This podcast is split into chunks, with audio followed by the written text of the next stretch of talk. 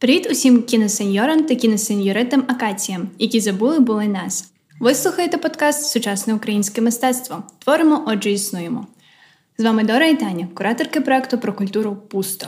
У нашому 6-му випуску «Знімаємо, отже, існуємо» ми поговоримо про сучасний український кінематограф зсередини із режисером нового українського фільму «Вулкан» Романом Бондарчуком. Романе, вітаємо! Вітаю! Отже, почнемо з такого традиційного запитання нашого. Як, на вашу думку, справа в українського кінематографу? Ну як, він поступово прокидається від літургічного сну і потроху відкриває очі, ворушить пальцями, скоро почне дихати і вставати, можливо, пити воду. А чому ви так вважаєте? Ну, тому що почали з'являтись фільми, якось заворушилась індустрія, почали з'являтись якісь професійні люди в цій індустрії. Тобто в нас же років 20 взагалі виходило 1,5 фільма на рік. А тепер їх виходить там десятки, і це просто статистично навіть помітно, що він заворушився. Угу.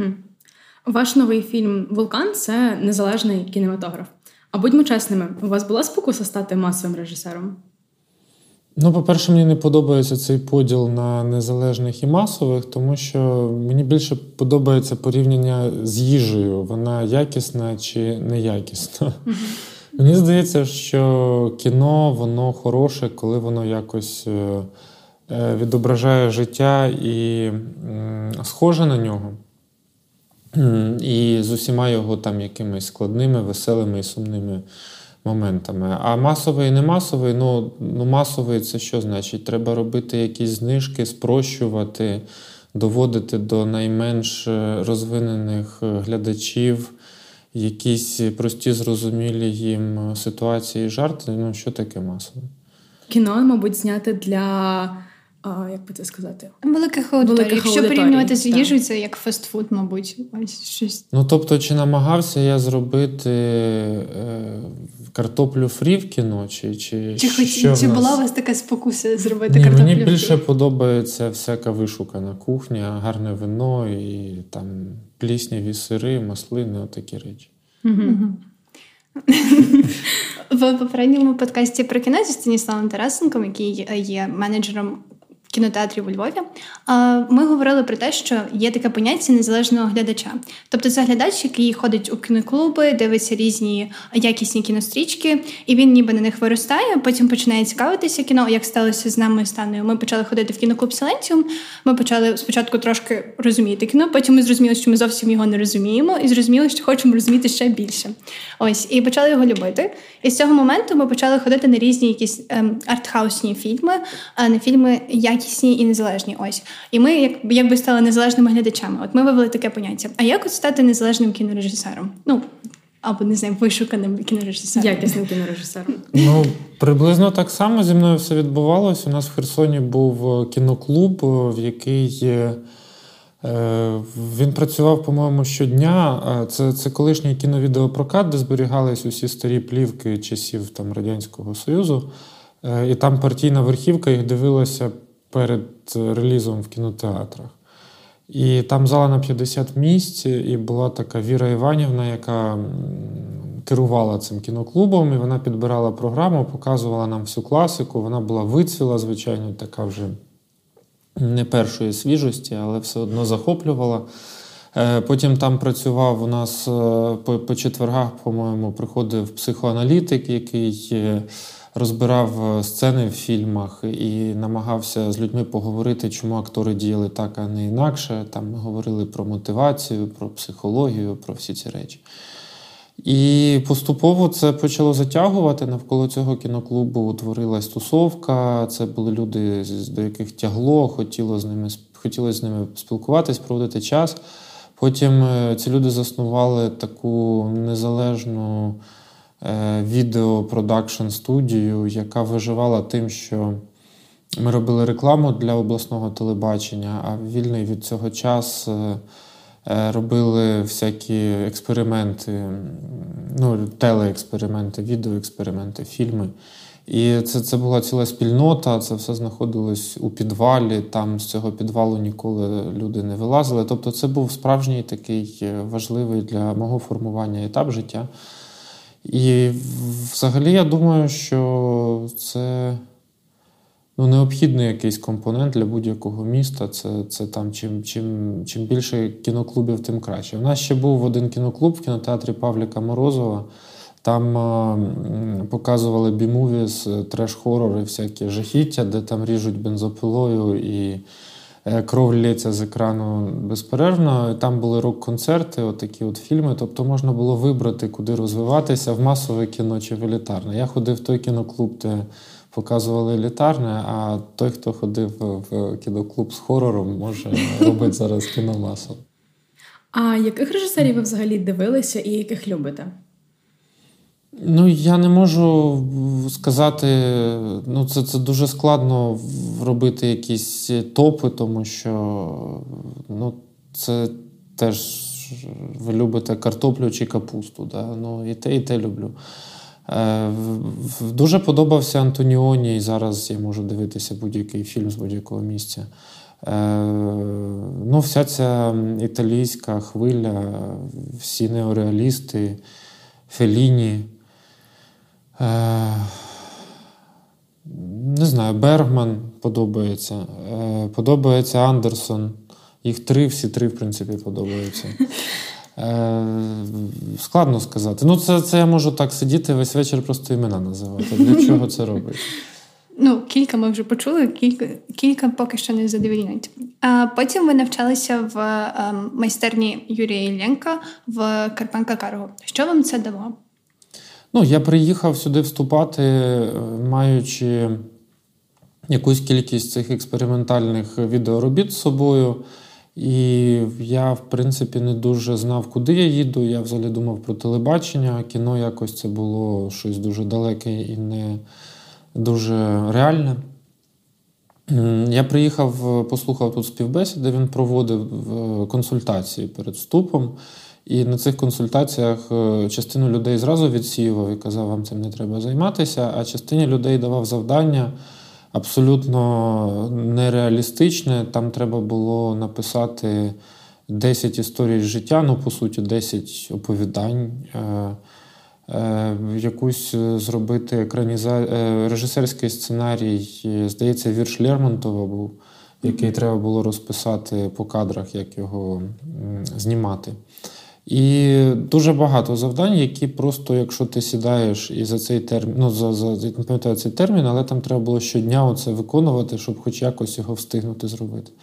І дуже багато людей на цьому етапі відпали, просто непосидючі люди, вони не змогли це заповнити.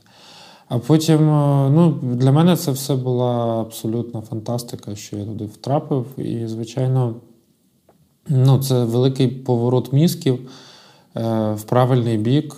Це якась здатність бачити структуру в усьому.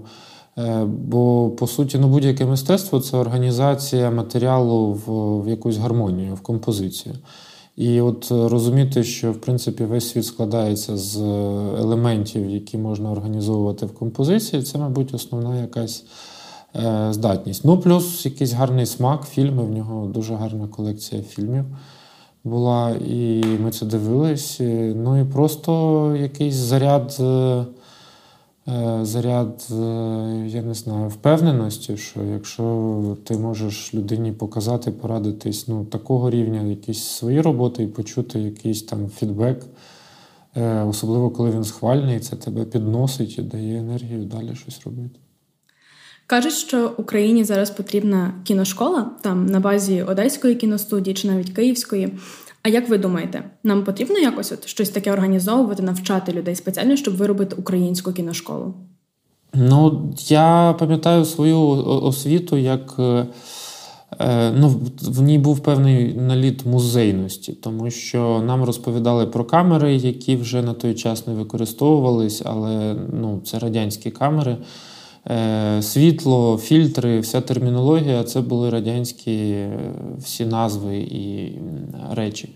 І якісь перші мої проєкти комерційні, коли треба було вийти на майданчик і ним керувати, я не знав навіть кого як називати, тому що навіть позиції в знімальній групі були для мене… це все вже термінологія англійська, і Я не розумів, кого як називати. Я казав, йди сюди, візьми це і поклади сюди. Насправді, це, звичайно, я не знаю, як це зараз відбувається. Тоді це був все ще там перехідний етап, і, мабуть, можна було на це списати. Але я теж вважаю, що брак освіти в нас є. І, можливо, це не має бути прямо централізована одеська кіностудія, можливо, це має бути якась навіть кількість приватних кіношкіл, в яких би люди просто не варились у своєму соку, а їздили, бачили, як це робиться в світі. Ну, світ же глобальний зараз, і я не думаю, що можна винайти суто українську кіноосвіту. Кіноосвіта – це практика. І, звичайно, основне її завдання – це зробити як можна більше робіт за той відтинок часу, який на неї відведений, і навчитись на помилках. Інакше ти ці помилки все одно пройдеш, але вже на повнометражних роботах, де набагато більша відповідальність, залучені гроші, ресурси, люди. Тобто зі мною сталося так, що ми з моєю співавторкою і співпродюсеркою, дружиною, ми почали їздити на воркшопи, ми почали займатися вивченням цього ринку європейського, який на той час, де була індустрія, на відміну від того, що є тут. Ми вигравали якісь конкурси студентські, вигравали якісь гранти на короткометражні документальні фільми.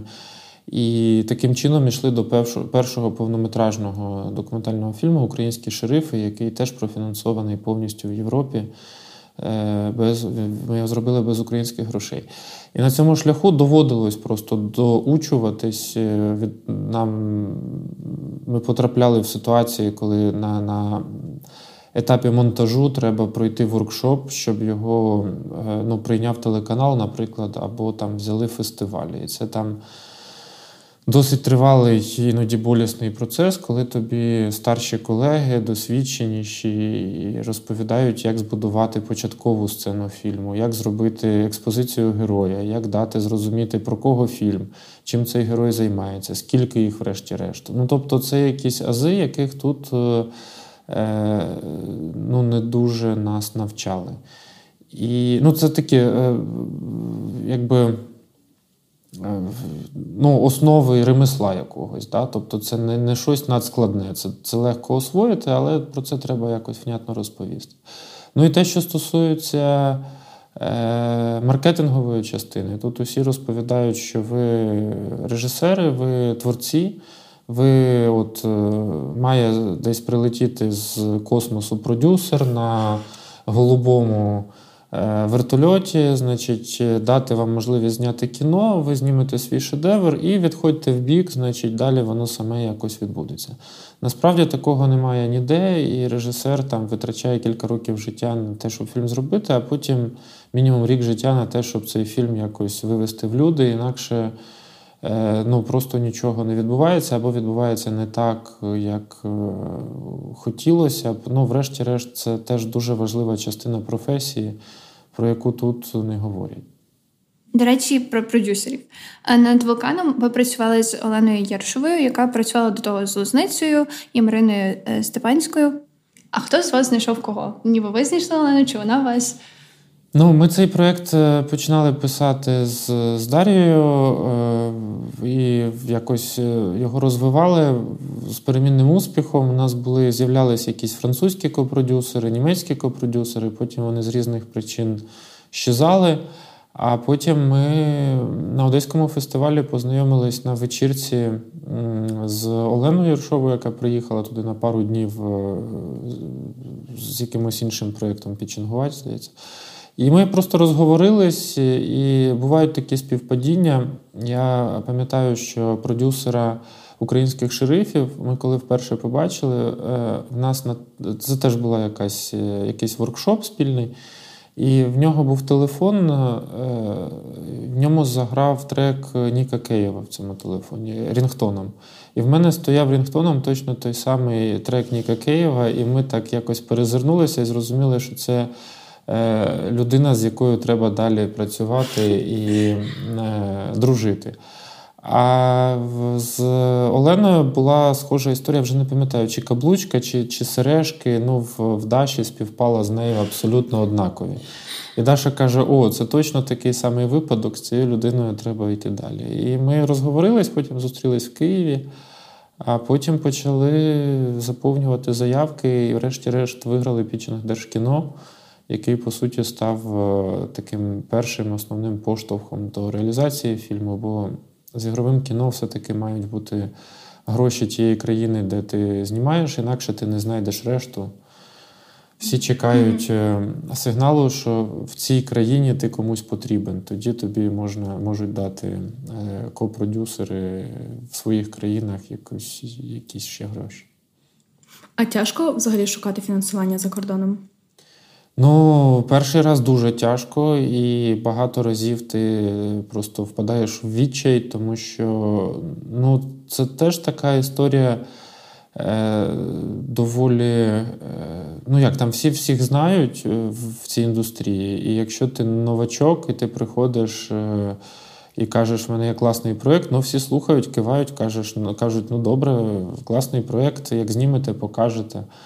І займає час, ну, шерифів ми знімали там за свої гроші якісь епізоди, їздили на ці воркшопи, показували, що проєкт розвивається, що з'являється новий матеріал, що герої не розбігаються, що якісь події трапляються, що ми вміємо тримати камеру і якось правильно, вчасно її вимикати. І в процесі всіх пригод і поїздок в тебе з'являються якісь знайомі, з'являються якісь симпатики. І, ну, минають роки, поки тебе якось починають впізнавати, бачать, ага, він їздить, він нікуди не дівається, значить, мабуть, він не щезне з цими грішми в момент, коли ми їх йому дамо. І якось ігровий світ – це інша спільнота, вона більша, вона конкурентніша, але ми її от з Вулканом теж якось намагаємось, ну, там, освоїтись. До речі, про ігрове кіно. Ви ж навчалися на режисера ігрового кіно, наскільки я знаю, а потім почали знімати документальні фільми. Чому так? Тут не було ніякої можливості знімати ігрове кіно взагалі. Ігрове кіно фінансувало напряму Міністерство культури. І я після інституту ходив зі сценаріями і просив запустити мене якось. Мені спочатку там наливали навіть чаю, якось вислуховували і казали «да-да», а потім просто почали казати «от там от є урна біля міліціонера на вході, от туди їх кидай, і там от ми потім розглянемо». І я витратив якийсь час на ходіння, і на... ну, в урну я вже не кидав, я вже зрозумів, що це все якась фігня. Але якоїсь прозорої системи, яка б, ну, навіть правил, регламенту, як це має запускатися, не було. Це все відбувалося підкилимно. Була ще студія «Дебют» при кіностудії Довженка, яка запускала короткометражні дебюти, але там неможливо було реалізувати свій сценарій, бо в керівника цієї студії було якесь своє бачення матеріалу, який мають робити молоді. Він був запеклим собачником, і в нього всі ідеї були фільмів про собак. І я не знаю, чи хтось взагалі зробив ці фільми чи ні, але коли до нього приходили, ну, там, я, мої колеги, він всім казав, ось, є прекрасний фільм про собаку. І з цього все починалося, і цим все закінчувалося. А, ну, таким чином, ну, хотілося хоч якось лишатись в цій професії, і я там познімав трохи музичного відео, і в якийсь момент от ми з Дашою зрозуміли, що є ці конкурси для кінематографістів, можна вчитися, можна їздити, можна представляти проєкти, і якось в це все втягнулися, і документальне кіно, принаймні, ну, це була можливість. І це надзвичайно, я вдячний долі, що це сталося, тому що це дуже гарна платформа. Ти розумієш, звідки брати матеріал, воно тебе все одно надихає, це все одно спілкування з людьми, яких ти так би не зустрів, це якісь нові історії, це суцільне натхнення. Після кожного документального фільму в тебе лишається матеріалу мінімум там, на пів ігрового сценарію. Те, що ти не встиг зняти, історії персонажів, які вже відбулись в минулому і не цікаві для фільму, але для ігрового фільму їх можна використати. Тобто ти, працюючи над ігровим фільмом, ти збагачуєшся, а працюючи над документальним, а працюючи над ігровим, ти просто береш ці матеріали і намагаєшся їх туди просто вкачати. Да? Після цього виходиш виснаженим і шукаєш знову людей, історій і ідей. У вас так було і з «Вулканом», так? Що це спочатку мав бути документальний фільм, а потім перетворився у ігрову стрічку? Ну, це якщо зовсім коротко, то так, але це такий був, довга антропологічна експедиція. Почалася з спостереження за дядьком Даші, а потім поступово якось стало цікаво, як взагалі ця провінція українська поживає, чим дихає і чому такі погані дороги, і чому їм ввижаються міражі в степах. І це все просто стало чимось більшим, ніж просто документальний фільм. Це переросло в якусь спробу усвідомити цю міфологію і стан свідомості. А ви, доки знімали стрічку, очікували на якусь конкретну реакцію глядача? Чи ви про це не думали? Ну, це як цей анекдот про сороконіжку, яка зупиняється, коли починає думати про те, якою ногою в цей момент куди ступити. Тут гарно, коли є якась магія в цьому всьому, і ти це відчуваєш. Або воно тебе якось включає і веде, або ти з усіх сил намагаєшся, а нічого цього не відбувається. З «Вулканом» воно якось повело, тому що там ні фінансово, ні організаційно його не мало би бути, це все якось там не складалось. І це були великі ризики взагалі почати. Я вдячний Олені Єршовій, що вона на цю аферу згодилась. Ми мали десь почати і зупинитись десь на середині зйомок. Але і задумувався він трошки іншим. Ми з оператором хотіли його робити зовсім аскетичним, таким в стилі документального кіно, щоб там не було ніяких красивостей. Але самі локації, сам цей південь, самі ці фантасмагоричні місця і люди, вони зразу там в перший чи другий день знімальний потягли за собою оцей весь абсурдизм, оцей сюрреалізм. І він якось так яскраво вплівся, навіть стосовно кольору, да? Він настільки сильно і яскраво почав тягнути на себе, що ми подумали, окей, це виходить не зовсім так, як планувалось, але нехай, якщо він таким народжується, нехай таким далі народжується. Тобто тут теж був цей момент, коли щось робилося, але ти ніби не 100% та людина, яка за це відповідає. Ти так стоїш збоку і просто зупиняєш якісь, очевидно, невдалі речі, кажеш, так, це не годиться, це зупинимо, це треба інакше, але те, що саме йде в руки, ти ловиш і думаєш, клас. Оскільки ми вже почали так детально говорити про «Вулкан», Таню, ти можеш трошки описати його? Що це за фільм?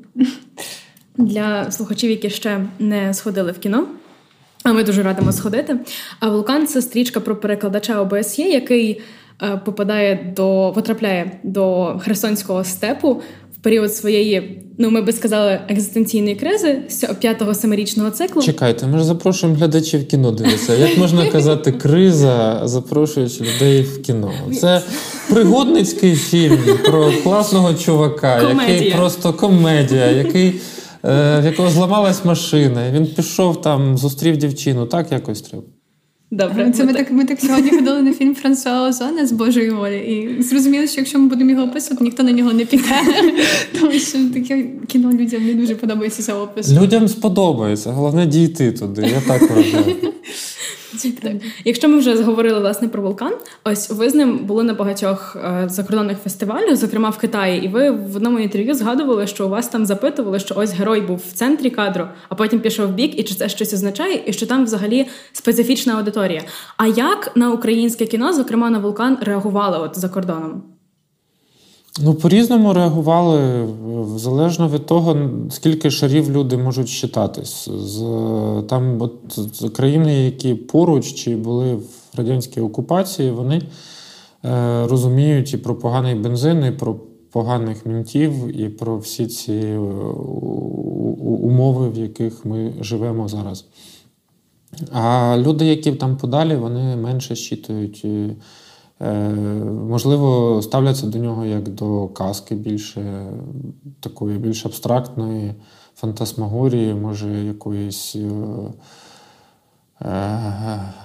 утопічної, не знаю. Ну, тобто, я спокійний, тому що там є якийсь верхній шар, який легко щитується, є герой, який потрапляє в незнайомі обставини, намагається звідти вибратись, а потім починає від цього ловити кайф процесу. Всі інші шари – це опціонально. Багато відгуків, що другий, третій раз люди сприймали фільм краще, ніж перший. І навіть те, хто з критиків після Одеського фестивалю писав такі дуже стримані рецензії, а після старту прокату тут написав, що я подивився фільм вдруге, і нарешті він для мене відкрився в повній мірі. Ну, мені це теж приємно, тому що для мене ця багатошаровість, вона важлива. Там є якісь деталі, які взагалі бачать один з 10 глядачів, і це теж круто. Ми зрозуміли, не треба сходити вдруге. Окей, я хотіла спитати ще про те, що ви заговорили про критиків, а ми багато читали, що вас порівнюють з Весом Андерсоном, з ваш фільм взагалі з Твін Піксом, Лінча, Кустуріцею і з Тарковським теж. Як ви до цього ставитеся? Ну, дивлячись з ким, тому що коли з Кустуріцею якось я кривлюсь, тому що мені здається, це все-таки набагато більш ломовий і гумор, і ця вся циганська поетизація, вона ну, зовсім інакше від того, що ми намагалися зробити в «Вулкані», тобто в нас все набагато тонше, мені здається. Ну, і тільки те, що це така безпосередня народність в цьому є, да? Ну, цього недостатньо, щоб з ним порівнювати.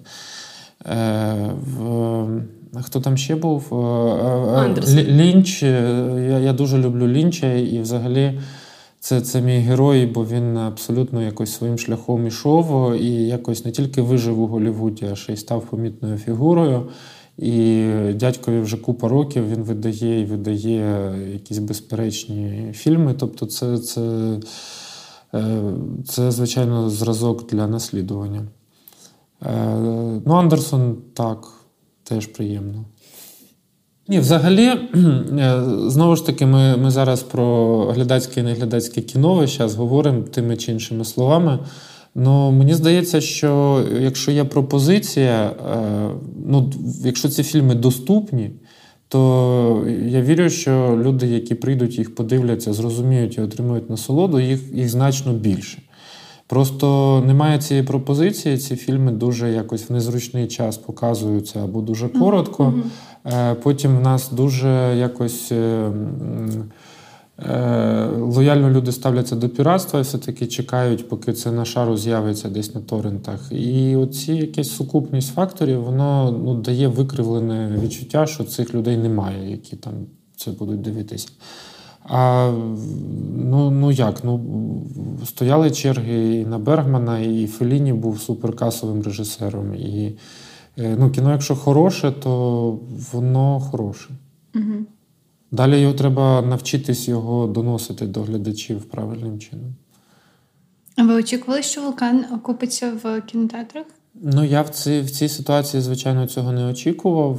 І з «Вулканом» зараз відбувається та історія, що він якось з'явився в кінотеатрах зненацька.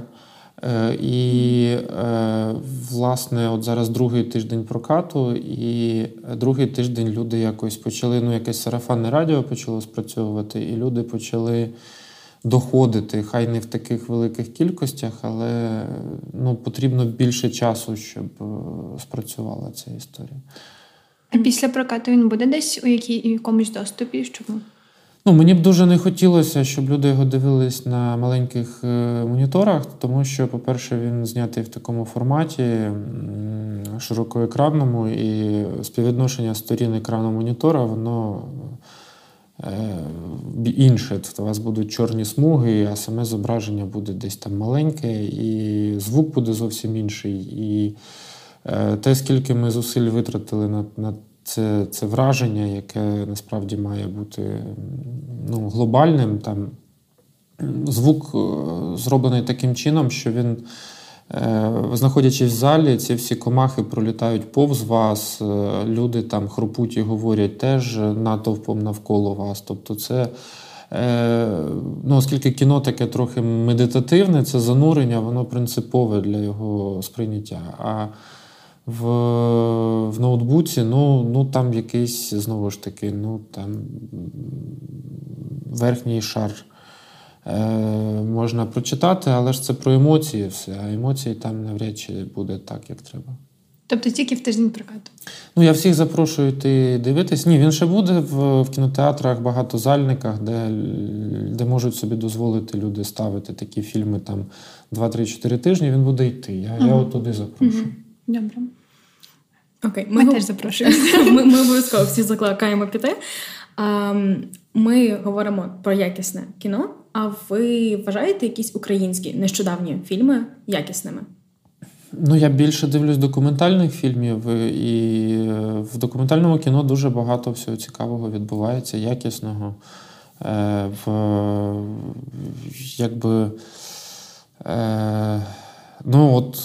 Фільм Вадима Ількова, оператора «Вулкана», він працює як режисер-документаліст, теж. Він зробив фільм «Тато, мамин брат», який взяв в Швейцарії, в Ніоні приз за інноваційність в минулому році, і який надзвичайно якісний і прямо потужний. Це фільм про Толіка Білова, музиканта, і його історію з його племінницею. Є Саша Тичинський, який зробив фільм «Дельта», і теж це дуже потужне висловлювання. Аліса Коваленко з фільмом «Домашні ігри». Явних проявів немає. Знаєте, цей фільм про жінку-воїна, яка повернулася з фронту і намагається пройти реабілітацію, повернутися до мирного життя. І наскільки це важко, а може навіть неможливо зробити. Це прекрасний по формі і фільм. І, це... Я можу продовжувати. Там. Я просто бачив якусь кількість фільмів, які ще не вийшли. Я зараз почну їх називати, а це не дуже зрозуміло буде слухачам. Але це... документальні фільми, вони вже абсолютно на світовому рівні українські з'являються і звучать на великих важливих фестивалях. І все з цим йде в правильному напрямку. Але навіть у цих фільмах у них дуже така, можна сказати, гостра соціальна тематика, як любить називати українська медіа, чорнуха. Ось, чи, не знаю, зобов'язані режисери в наш час знімати саме фільми на таку тематику? Українські режисери. Ні, коли режисер вже щось комусь зобов'язаний, він вже, напевне, пропащий для суспільства, тому що він буде думати не про те, як... ти ж завжди, роблячи кіно, ти керуєшся одним єдиним критерієм. Як буде краще для фільму. Тобто в тебе за цим критерієм може група працювати 20 годин підряд, бо ти розумієш, що це буде краще для фільму. Ти можеш акторів примусити обливатись крижаною водою в листопаді і розуміти, що в тебе є оце виправдання. І це певне служіння фільму і його якості. Якщо в тебе критерій інший, і критерій зняти кіно, яке б усім сподобалось, чи кіно, яке буде викликати у вас з чого ми почали, як ви сказали, зобов'язаний режисер, питання, що він зобов'язаний, то це вже просто думки не про це. Я вірю, що життя, воно одночасно і веселе, і трагічне, і я вірю, що мають, звичайно, бути фільми, які є втечею від реальності і дають людям передихнути від їхніх щоденних проблем. Але цих фільмів не має бути переважна більшість, тому що все-таки ну, ми маємо не боятись складних тем, ми маємо бачити і світлі, і темні сторони, ми маємо говорити про складні теми, виховувати одне в іншому здатність просто до діалогу, толерантність, критичне мислення, ну і шукати відповіді на якісь складні питання. І це не можна робити легкими розважальними фільмами, це все одно має бути мікс. Так ще цинічно кажуть, що українське кіно, якщо не про чорнуху, то про містику, гуцульські Карпати і Мольфарів. У вас цей елемент містики в «Вулкані» теж присутній, але він, ну, такий дуже своєрідний і нетиповий.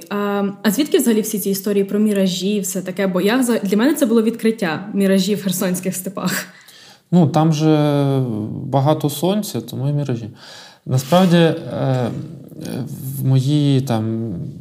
дідусь, бабуся, вони розповідали про те, що в певну погоду можна побачити село, яке знаходиться там за 100 кілометрів, але побачити його зовсім близько, в усіх деталях, бачити, як люди ходять, кури бігають. І це оптичний ефект, якось там промені, не знаю, це має бути після дощу, чи як це відбувається, але це можна пояснити фізикою.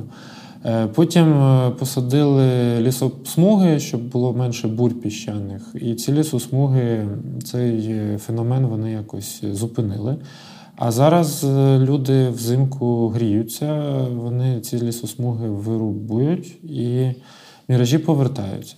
Ну, може, не в такому вигляді, як у нас в фільмі, але як явище це існує. Там, в принципі, всьому можна знайти якесь таке... дуже просте і практичне фізичне пояснення. Там не треба шукати Тарковського чи кого там ще, Кустуріцу. Там на кожну історію є якийсь референс у житті. Взагалі, «Вулкан» — це, мабуть, перший український ігровий фільм, який нам насправді дуже-дуже сподобався нашій редакції і на який ми справді закликали людей іти.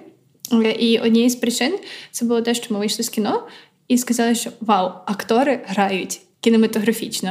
Тому що ми вважаємо однією з проблем українського ігрового кіно те, що у нас актори грають дуже театрально.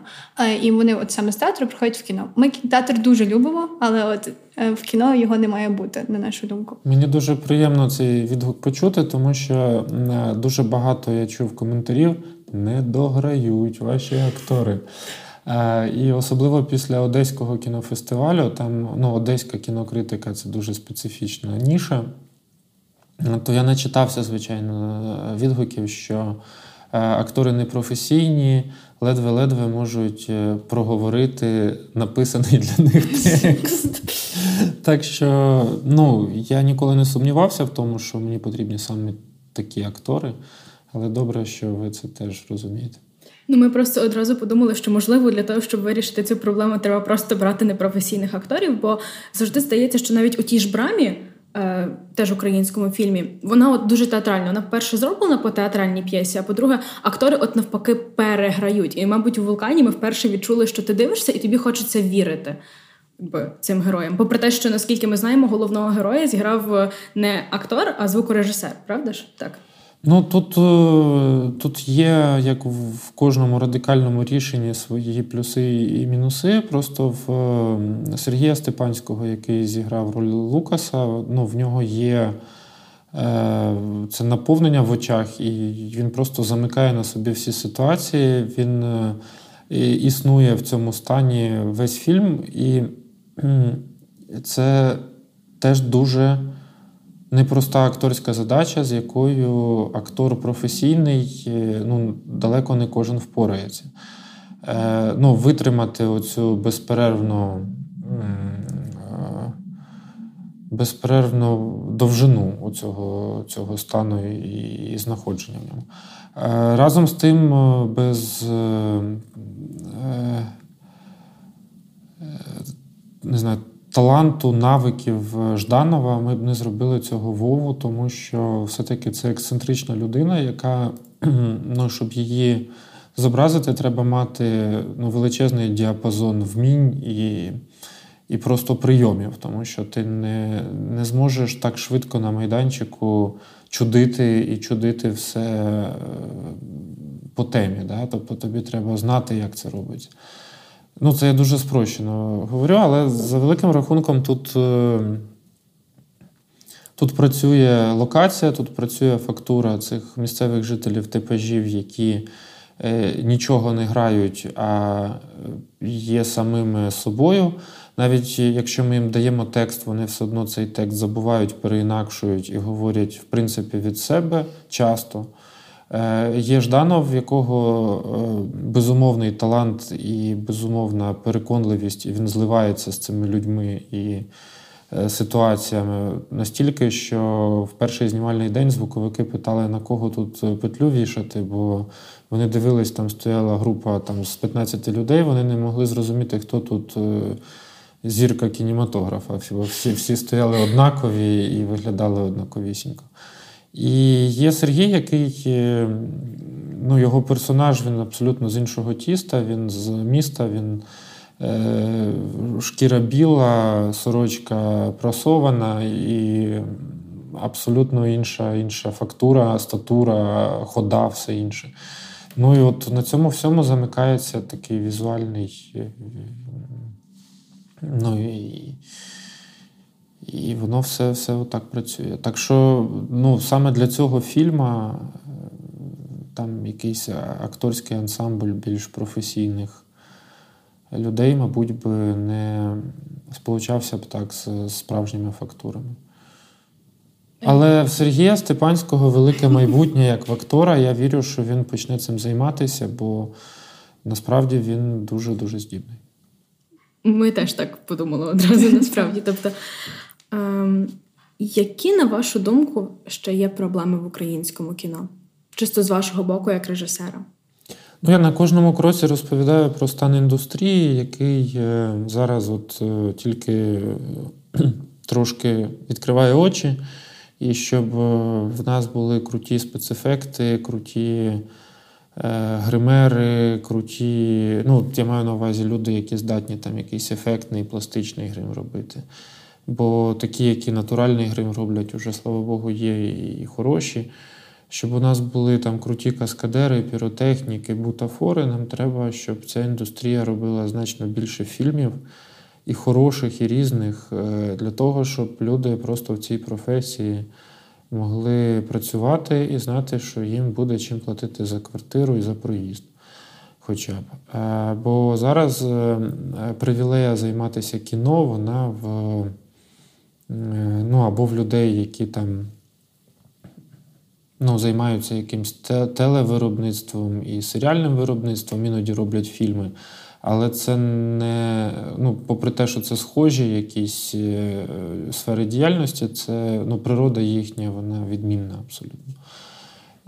Або люди, в яких є просто якась інша постійна робота чи джерело прибутку, і вони можуть сходити, познімати кіно, взявши відпустку на основній роботі.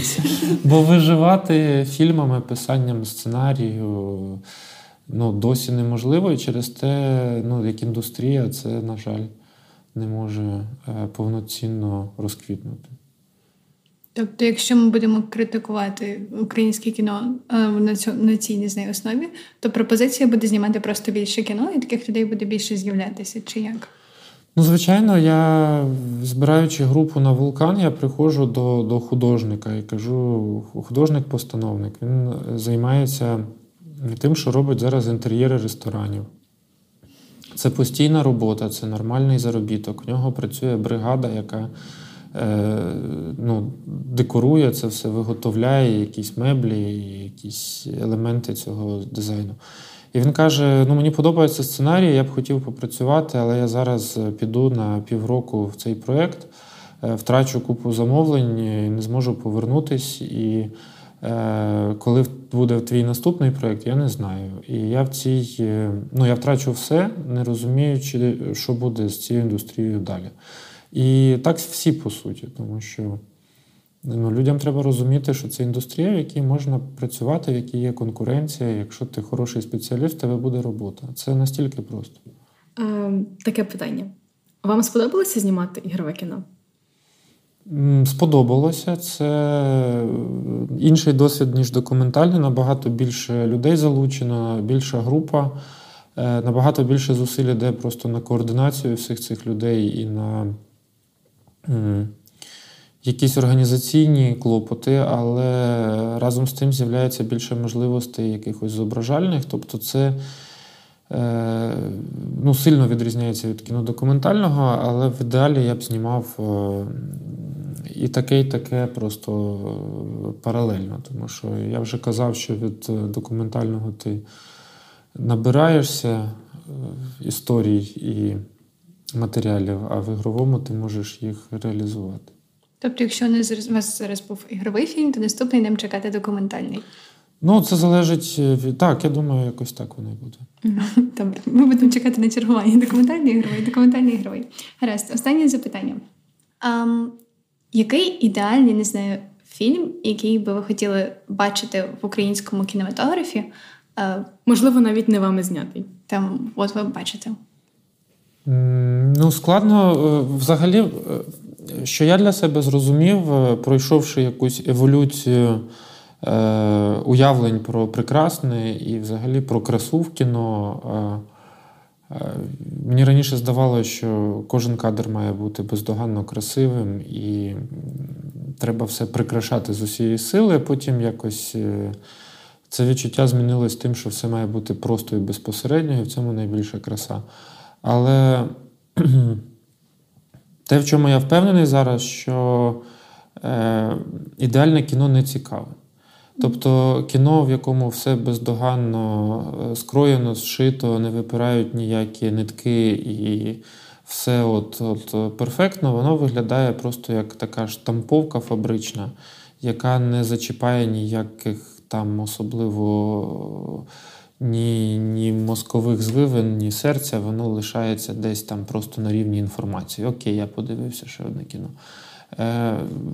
Найкраще кіно, в якому є якась помилка, в якому є якась несподіванка, структурна, композиційна, якась сюжетна, коли ти розумієш, що цей персонаж діє несподівано, чи проявляється його якась неоднозначність. Тобто мені подобається, коли є оце повітря, дихання і немає оцього відчуття, що всі гайки затиснуті, сценарії лікували там 250 скрипт-докторів, потім монтували це 15 монтажерів, а потім ще це все пройшло сито всіх там продюсерів, тестових скрінінгів, фокус-груп, і врешті-решт ти дивишся і розумієш, що для чого всі ці люди старались.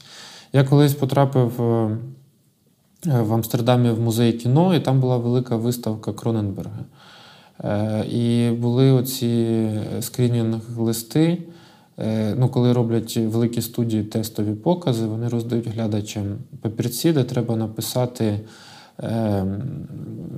що ви зрозуміли з цього фільму, який персонаж вам здався хорошим, який поганим, що б ви змінили в цьому фільмі, і загальні враження від фільму. То в нього там всі загальні враження були переважно, ця людина хвора, їй треба в лікарню, в психушку, це не можна показувати людям, я досі хочу блювати від побаченого.